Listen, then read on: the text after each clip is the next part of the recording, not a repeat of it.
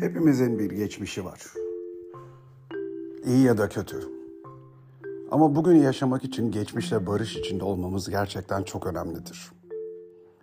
Çünkü geçmişten taşıdığımız yaraları bugün yaşadıklarımıza eşleştirirsek çok büyük haksızlık yapmış oluruz.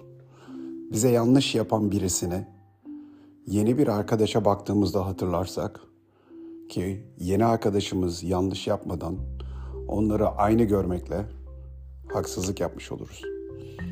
O yüzden geçmişimizi tanımlamayı çok iyi bilmeli ve onunla yüzleşmeli ve onlarla barışmalıyız. Bu gidip geçmişimize bize yanlış yapan herkese affetmeliyiz anlamına gelmez. Sadece biz kendi içimizde olanlarla barış içinde olmalıyız.